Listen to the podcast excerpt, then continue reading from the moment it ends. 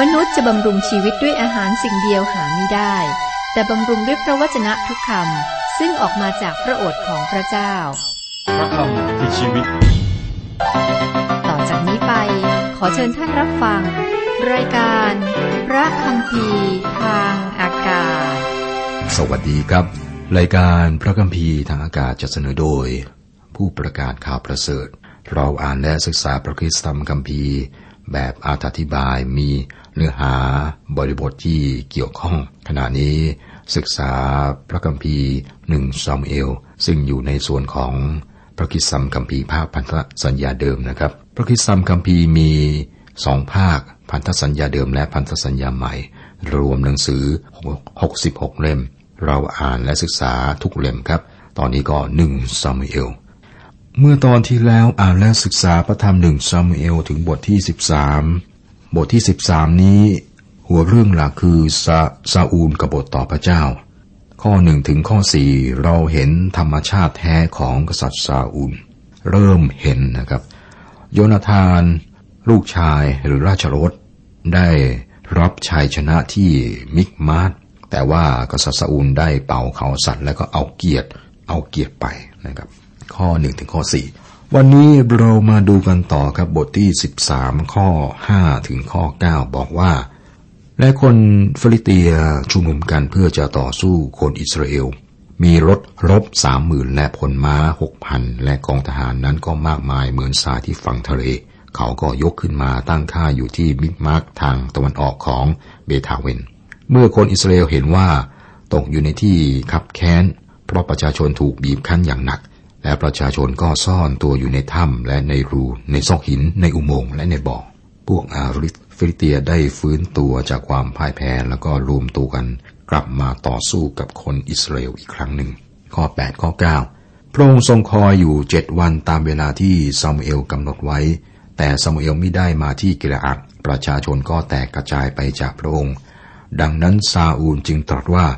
จงนำเครื่องเผาบูชามาให้เราที่นี่ และเครื่องสันติบูชามาด้วย และเครื่องสันติบูชาด้วย และพระองค์ก็ได้ถวายเครื่องเผาบูชา เหตุการณ์ตอนนี้ก็มีอีกสิ่งหนึ่ง ปรากฏขึ้นเกี่ยวกับกษัตริย์ซาอูล พระองค์ถือว่าพระองค์เป็นกษัตริย์จึงทรงสามารถถวายเครื่องบูชาได้ ต่อมาเราจะพบกษัตริย์อีกพระองค์หนึ่งชื่อว่าอุสยา ก็คิดว่าพระองค์สามารถทำหน้าที่ของปุโรหิตได้ คุณผู้ฟังครับ พระเจ้าลงโทษพระองค์อย่างรุนแรง พระองค์เป็นโรคเลือนเหตุการณ์ที่บอกนี้อยู่ในพระธรรมสองพงศาวดารบทที่ 26 นะครับ กลับมาที่กษัตริย์ซาอูล กษัตริย์ซาอูลไม่สนพระทัยคำสั่งที่ชัดเจนของพระเจ้าว่า หน้าที่นี้นะครับ บุรุหิตจากเผ่าเลวีเท่านั้นที่สามารถถวายเครื่องเผาบูชาได้ ข้อ 10 ข้อ 11 พอพระองค์ถวายเครื่องเผาบูชาเสร็จแล้ว ดูเถิดซามูเอลก็มาถึงซาอูลก็เสด็จออกไปต้อนรับและทรงคำนับท่านซามูเอลถามว่า ท่านได้กระทำอะไรไปแล้วนี่ และซาอูลตรัสตอบว่า เมื่อข้าพเจ้าเห็นประชาชนแตกกระจัดไปจากข้าพเจ้า และท่านก็ไม่ได้มาภายในวันที่กำหนดไว้ และคนฟิลิเตียก็ได้ชุมนุมกันที่มิดมักซาอูลไม่เต็มพระทัยที่จะคอยซามูเอล ท่านไม่ค่อยอดทน และก็ทึกทักเอาเอง กษัตริย์ซาอูลคิดว่าพระองค์เองมีเหตุผลที่ดีสามอย่างในการไม่คอยให้ซามูเอลมาก่อน เหตุผลสามอย่างนั้นคือหนึ่งประชาชนได้กระจัดกระจายไปสองพวกฟีลิสเตียกำลังยกทัพมา และสามซามูเอลเองเนี่ยมาสาย แน่นอนครับกษัตริย์ซาอูลมีข้อแก้ตัว พระองค์โทษสิ่งอื่น และก็โทษคนอื่น ข้อ 12 ก็เป็นคำตรัสของกษัตริย์ซาอูลนะครับข้าพเจ้าจึงว่าบัดนี้คนฟีลิสเตียจะยกมารบกับข้าพเจ้าที่กิลกาลและข้าพเจ้าก็ และข้าพเจ้ายังไม่ได้ทูลขอพระกรุณาแห่งพระเจ้า ข้าพเจ้าจึงข่มตัวเอง และได้ถวายเครื่องเผาบูชา ซาอูลข่มพระองค์เพื่อถวายเครื่องบูชา และทูลขอต่อพระเจ้า อันนี้ครับกษัตริย์ซาอูล มุสา ข้อ 13 14 และซามูเอลกล่าวแก่ซาอูลว่า ท่านได้กระทำการที่โง่เขลาเสียแล้ว ท่านไม่ได้รักษาพระบัญชาแห่งพระโยโฮวาห์พระเจ้าของท่าน ซึ่งพระองค์ทรงบัญชาท่านไว้ เพราะพระเจ้าจะได้ทรงสถาปนาราชอาจักรของท่านเหนืออิสราเอลเป็นนิดแล้ว แต่บัดนี้ราชอาจักรของท่านจะไม่ยั่งยืน พระเจ้าจะทรงหาชายอีกคนหนึ่งตามชอบพระทัยพระองค์แล้ว และพระเจ้าทรงแต่งตั้งชายผู้นั้นให้เป็นเจ้านายเหนืออีกชนชาติของพระองค์ เพราะท่านมิได้รักษาสิ่งซึ่งพระเจ้าทรงบัญชาท่านไว้ ซาอูลรับรู้ตั้งแต่แรกว่า ถ้าพระองค์ทรงเชื่อฟังพระเจ้า พระองค์เองจะได้รับพระพรจากพระเจ้า แต่ถ้าพระองค์ไม่ทรงเชื่อฟังพระเจ้าครับจะมีการลงโทษตามมา ผู้ปกครองต้องเชื่อฟังพระเจ้า เราจะไม่มีผู้นำที่เชื่อฟังพระเจ้าจนกว่านะอนาคตนะเมื่อองค์พระเมสสยาหรือพระคริสต์เสด็จมา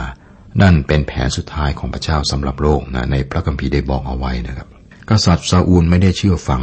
ดังดังนั้นพระเจ้าก็มีอีกคนหนึ่งที่จะมาเป็นกษัตริย์แทน พระองค์จะให้คนนั้นมาปรากฏตัวในเมชาครับ ตอนนี้ แม้แต่ซามูเอลก็ไม่ทราบว่าคนคนนั้นคือใคร ข้อ 15ถึง17ซามูเอลก็ลุกขึ้นไปจากกิลกาลถึงกิเบอา แห่งเผ่าเบนยามิน และซาอูลทรงนับพลซึ่งอยู่กับพระองค์ได้ประมาณ 600คน600 คนซาอูลกับโยนาธานราชโอรสของพระองค์และพลที่อยู่กับพระองค์ก็อยู่ในเกบาแห่งเผ่าเบนยามิน แต่คนฟีลิสเตียตั้งค่ายอยู่ที่มิคมาชมีกองปล้นออกมาจากค่ายคนฟริเตียสามกอง กองหนึ่งหันตรงไปยังโอปรา ยังแผ่นดินชูอัมการต่อสู้กำลังจะเริ่มขึ้น เราจะเห็นถึงอันตรายอย่างมากของการปลดอาวุธ ข้อ 19 ถึง 21 คราวนั้นจะหาช่างเหล็กทั่วแผ่นดินอิสราเอลก็ไม่มี เพราะคนฟริเตียกล่าวว่าเกรงว่าพวกฮิบรูจะทำดาบหรือหอกใช้เอง แต่คนอิสราเอลทุกคนไปยังฟริเตียเพื่อรับพานขวานและจอบของเขา ค่ารับนั้นพิมพ์หนึ่งสำหรับรับจอบพาน สามง่าม ขวานและติดประตัก พวกฟริเตียได้ปลดอาวุธคนอิสราเอลคนอิสราเอลก็มีอุปกรณ์การเกษตรบางอย่าง แต่การรับรับมันนั้น พวกเขาต้องนำลงไปหาคนฟิลิเตีย โดยวิธีนี้ครับศัตรูสามารถบอกได้ว่าคนอิสราเอลมีอาวุธจำนวนเท่าไหร่ข้อ22 23 เพราะฉะนั้นเมื่อถึงวันทำศึกจะหาดาบหรือหอกในมือของพลที่อยู่กับซาอูลและโยนาธานก็ไม่ได้ แต่ซาอูลกับโยนาธานราชรถของพระองค์มี และกองทหารรักษาการของคนฟริเตียยกไปถึงทางที่ข้ามไปเมืองมิดมาร์อาวุธนั้นกษัตริย์ซาอูลและโยนาธาน ราชโอรสเท่านั้นนะครับ มีดาบ คิดว่าคนอื่นคงจะถือขวานไม้ตะบองผ่านและเครื่องมือการเกษตรอื่นๆ กองทัพของกษัตริย์ซาอูลติดอาวุธเหล่านี้เพื่อต่อสู้ บทที่ 14 หัวเรื่องหลักชัยชนะของโยนาธานต่อคนฟิลิเตียคำสั่งที่เร่งด่วนของซาอูลถูกยกเลิก ชัยชนะของโยนาธานต่อคนฟิลิเตีย โยนาธานราชโอรสของกษัตริย์ซาอูล ได้รับชัยชนะใหญ่อีกครั้งหนึ่ง แต่ว่ากษัตริย์ซาอูลทรงเอาเกียรติไปและทำให้เห็นถึงความอิจฉาของพระองค์ ที่จริงกษัตริย์ซาอูลทำลายราชโอรสของพระองค์เองด้วยนะ บทที่ 14 นี้ครับบอกถึงยุทธศาสตร์ของการต่อสู้ ซึ่งโยนาธานใช้ต่อสู้คนฟิลิเตีย ยุทธศาสตร์ ของโยนาธานคือการนำคนของพระองค์ผ่านเส้นทางแคบๆ ที่นี่กองทัพของโยนาธานได้เปรียบ แม้ว่ามีอาวุธน้อยกว่าหรือจำกัดกว่า เราจะมาดูบทเรียนฝ่ายวิญญาณที่สำคัญในเหตุการณ์ตอนนี้นะครับ บทที่ 14 ข้อ 18 ครับ และซาอูลรับสั่งกับอาหิยาว่าจงนำหีบของพระเจ้ามาที่นี่ เพราะข่าวนั้นหีบของพระเจ้าอยู่กับคนอิสราเอลด้วย ตรงนี้ครับคุณผู้ฟังครับ ซาอูลไม่ควรนำหีบของพระเจ้ามาที่สนามรบ ในสมัยนั้นคือสมัยของซามูเอลครับ คนอิสราเอลได้ใช้หีบเหมือนกับเครื่องรางของขลัง คิดว่าหีบนี้จะช่วยพวกเขาในสงคราม ซาฮูลซาอูลก็ใช้หีบนี้นะด้วยเหตุผลเดียวกัน ข้อ 23 พระเจ้าทรงช่วยกู้อิสราเอลในวันนั้น และสงครามก็ผ่านตลอดเมืองเบทาเวนเลยไป โยนาธานได้ชนะในการต่อสู้ พระเจ้าอยู่กับชายหนุ่มคนนี้ครับ เสียดายที่โยนาธานไม่ได้มีพระชนยืนยาว พระเจ้าได้ทรงช่วยกู้อิสราเอลในวันนั้นคำสั่งที่เร่งด่วนของซาอูลถูกยกเลิกก็ 24 ถึง 27 และคนอิสราเอลต้องทุกอย่างในวันนั้น เพราะซาอูลได้ทรงใช้ประชาชน ได้ทรงให้ประชาชนสาบานไว้ว่า ถ้าผู้ใดรับประทานอาหารก่อนเวลาเย็นวันนี้ ก่อนเราแก้แค้นศัตรูแล้ว ให้ผู้นั้นถูกสาปแช่ง ราะฉะนั้นพวกพลจึงไม่รับประทานอาหารเลย และชาวแผ่นดินก็เข้ามาในป่า มีน้ำพึ่งอยู่ตามพื้นทุ่ง เมื่อประชาชนเข้าไปในป่านั้นดูเถิด น้ำพึ่งก็กำลังย้อยอยู่ แต่ไม่มีคนใดเอามือใส่ปาก เพราะเขากลัวคำสาบาน แต่โยนาธานไม่ได้ยินคำสาบานของพระราชบิดาที่ส่งให้ประชาชนสาบาน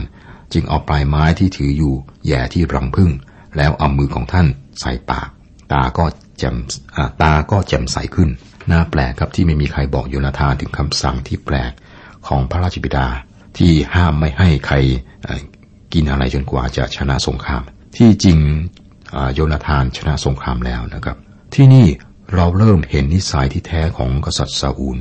โยนาธานราชโอรสได้รับชัยชนะ และซาอูลเอาเกียรตินั้นไป พระองค์ไม่เต็มพระทัยที่จะให้เกียรติแด่โอรสของพระองค์ ความถ่อมของพระองค์หายไป และความอิจฉาของพระองค์ปรากฏขึ้น 28-30 มีชายคนหนึ่งเรียนว่า พระราชบิดาของท่านบังคับให้พวกพลสาบานว่า ผู้ใดที่รับประทานอาหารในวันนี้ ให้ผู้นั้นถูกสาปแช่ง และพวกพลก็อ่อนเพลีย แล้วโยนาธานจึงกล่าวว่า บิดาของข้ากระทำให้แผ่นดินลำบาก ดูสิว่าตาของข้าแจ่มใสเพียงไร เพราะข้าได้รับประทานน้ำพึ่งนี้แต่เล็กน้อย ถ้าวันนี้ พวกพลได้กินของที่ริบมาจากศัตรูที่เขาหามาได้อย่างอิ่มหนำจะดีกว่านี้สักเท่าใด เพราะขณะนี้การฆ่าฟันคนฟิลิเตียก็ไม่มากมายแล้ว นี่เป็นคำสั่งที่ไม่ฉลาด ทหารก็เหน็ดเหนื่อยเมื่อยล้า พวกเขาได้ต่อสู้สงครามและได้รับชัยชนะ พวกเขาต้องการอาหาร กษัตริย์ซาอุลตรัสว่าเราจะไม่ให้ใครกินอะไรจนกว่าเราได้แก้แค้นศัตรูของเราแล้ว ความทอมของกษัตริย์ซาอุลได้หายไปอย่างหมดสิ้น ข้อ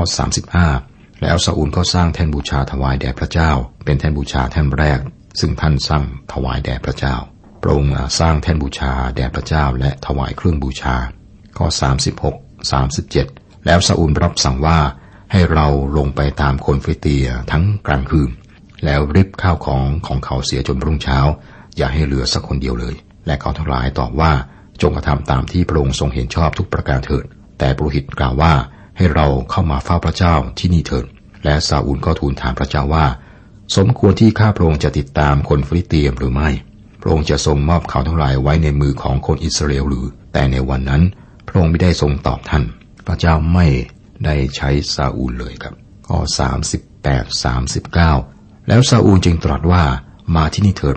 ท่านทั้งหลายที่เป็นประมุขของคนอิสราเอลพึงทราบและเห็นว่าบาปนี้ได้เกิดขึ้นอย่างไรในวันนี้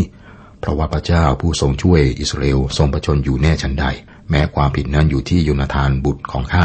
ข้าก็จะต้องตายเป็นแน่ชันนั้น แต่ไม่มีชายสักคนหนึ่งที่อยู่ในหมู่ประชาชนนั้นตอบพระองค์ซาอูลไม่ยอมรับคำตำหนิเลยครับ พระองค์เห็นว่าคนอื่นทำบาป ทหารก็ยืนเงียบอยู่ พวกเขารู้ว่าชัยชนะนั้นเป็นของโยนาธาน ตอนนี้ซาอูลตรัสว่าเหตุผลที่พระเจ้าไม่ตอบข้าก็เพราะว่ามีคนไม่เชื่อฟังข้า และทำผิดคำสาบาน พวกทหารก็รู้ครับโยนาธานได้ชิมน้ำผึ้งและพวกเขารู้ว่าซาอูลกำลังเล่นละครอยู่ พวกเขายืนเงียบ เพราะว่าซาอูลทรงเป็นกษัตริย์ ข้อ 40 และพระองค์จึงตรัสกับอิสราเอลทั้งปวงว่าพวกท่านทั้งหลายอยู่ฝ่ายหนึ่ง เราและโยนาธานบุตรของเราจะอยู่อีกฝ่ายหนึ่ง และประชาชนทูลซาอูลว่า ขอจงกระทำตามที่พระองค์ทรงเห็นชอบเถิดทหารไม่ได้พูดอะไรมาก ข้อ 41 ดังนั้นซาอูลจึงทูลพระเยโฮวาห์พระเจ้าแห่งอิสราเอลว่า ขอทรงสำแดงฝ่ายถูก ข้างฝ่ายโยนาธานและซาอูลถูกฉลาก แต่ฝ่ายประชาชนรอดไปซาอูลทรงเชื่อว่า โยนาธานได้ทำผิด ข้อ 42 43 แล้วซาอูลรับสั่งว่า จับฉลากระหว่างเรากับบุตรของเรา และโยนาธานถูกฉลาก แล้วซาอูลจึงตรัสกับโยนาธานว่า เจ้าได้กระทำอะไร จงบอกเรามา โยนาธานก็ทูลว่า ข้าพระบาทได้ชิมน้ำพึ่งที่ติดปลายไม้เท้า ซึ่งอยู่ในมือของข้าพระบาทเล็กน้อยเท่านั้น ข้าพระบาทอยู่ที่นี่ ข้าพระบาทยอมตาย โยนาธานได้ทรงทำผิดผิดในสิ่งที่ซาอูลไม่ต้องการให้พระองค์ทำซาอูลตรัสว่าผู้ใดที่รับประทานอาหารในวันนี้ ให้ผู้นั้นถูกสาปแช่ง แต่มีใครสมควรตายเพราะสิ่งนี้หรือไม่ นั่นคือคำถามครับ ข้อ 44 45 และซาอูลตรัสว่าขอพระเจ้าทรงลงโทษ และยิ่งหนักกว่า โยนาธานเจ้าจะต้องตายแน่ แล้วประชาชนจึงทูลซาอูลซาอูลว่า โยนาธานสมโยนาธานควรจะถึงตายหรือ เขาเป็นผู้ที่ได้นำให้มีชัยใหญ่ยิ่งในอิสราเอล อย่าให้มีวี่แววอย่างนั้นเลย พระเจ้าทรงประชนอยู่แน่ชันใด เส้นผมของท่านสักเส้นหนึ่งจะไม่ตกถึงดิน เพราะในวันนี้ท่านได้กระทำศึกด้วยกันกับพระเจ้า ประชาชนไทยโยุนทานไว้ท่านจึงไม่ถึงตาย ซาอูลจะทำลายโอรสของพระองค์เองถ้าไม่มีใครขัดขวางไว้ทำไมครับเพเพราะว่าซาอูลอิจฉาโยนาธาน พระองค์ต้องการเกียรติทั้งหมดนะสำหรับพระองค์เอง ทหารเงียบตลอดเวลาที่ซาอูลแสดงพระพิโรธ แต่เมื่อชีวิตของโยนาธานอยู่ในอันตรายครับ พวกเขาไม่เงียบอีกต่อไปแล้ว มาถึงตรงนี้ครับ เราเห็นนิสัยที่แท้ของซาอูล ต่อมาเราจะเห็นว่าพระองค์ไม่เชื่อฟังพระเจ้า พระองค์จะทำสิ่งที่นำความพินาศมาสู่ประเทศอิสราเอล หากว่าพระเจ้าไม่ได้แทรกแซงนะครับ มันจะทำให้สูญชาติไปเลย ซาอูลทรงทำให้เห็นว่าพระองค์ไม่ใช่คนของพระเจ้าเลยครับ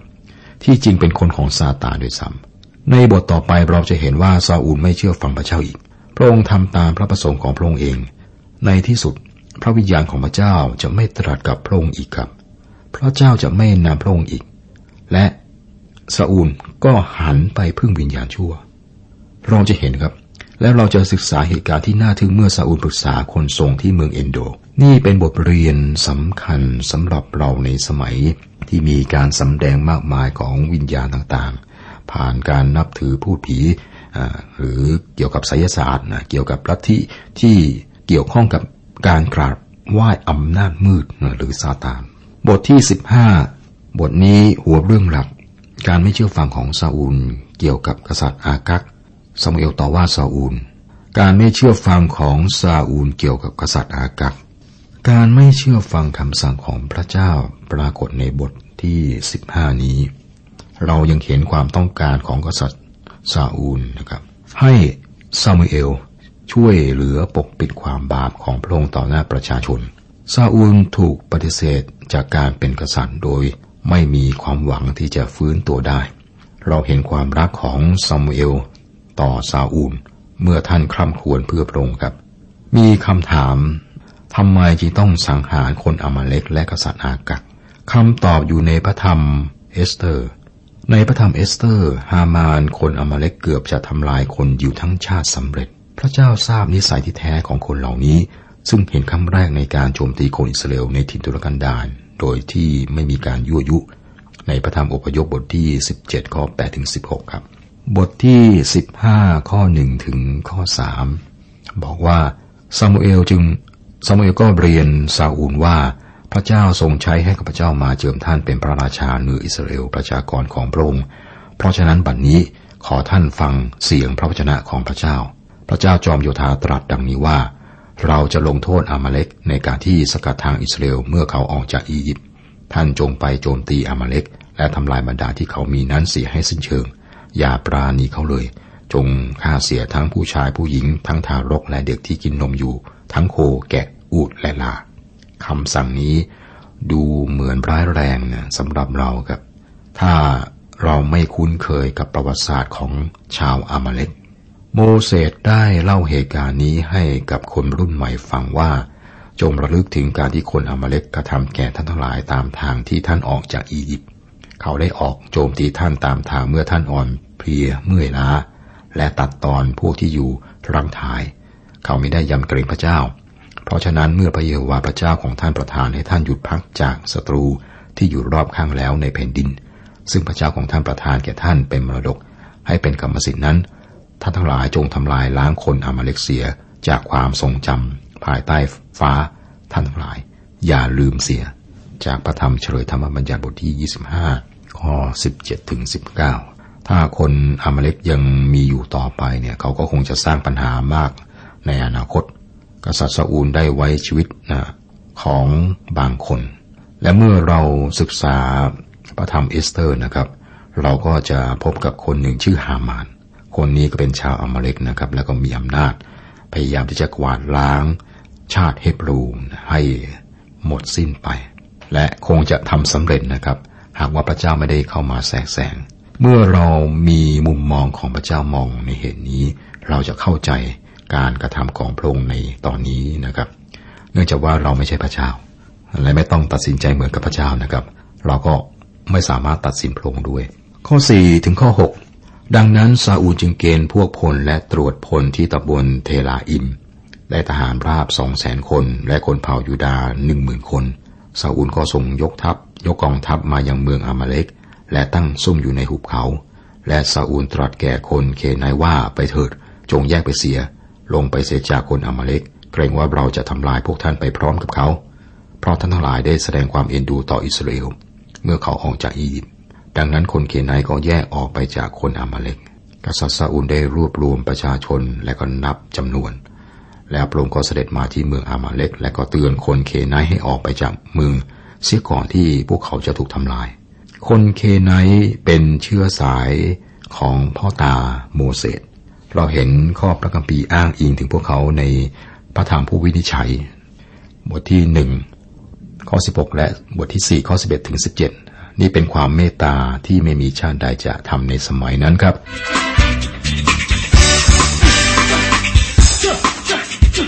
สายน้ำไหลหลากจากบนภูเขานำเอาความชื่นบานสู่ทุกที่ที่ผ่านไปไหลทุ่งทุ่งนาและตามภูเขาแม่น้ำได้เชี่ยวมาและแม่น้ำอยู่ที่นี่แม่น้ำของพระเจ้าทำให้เท้าเดินโลดไปแม่น้ำ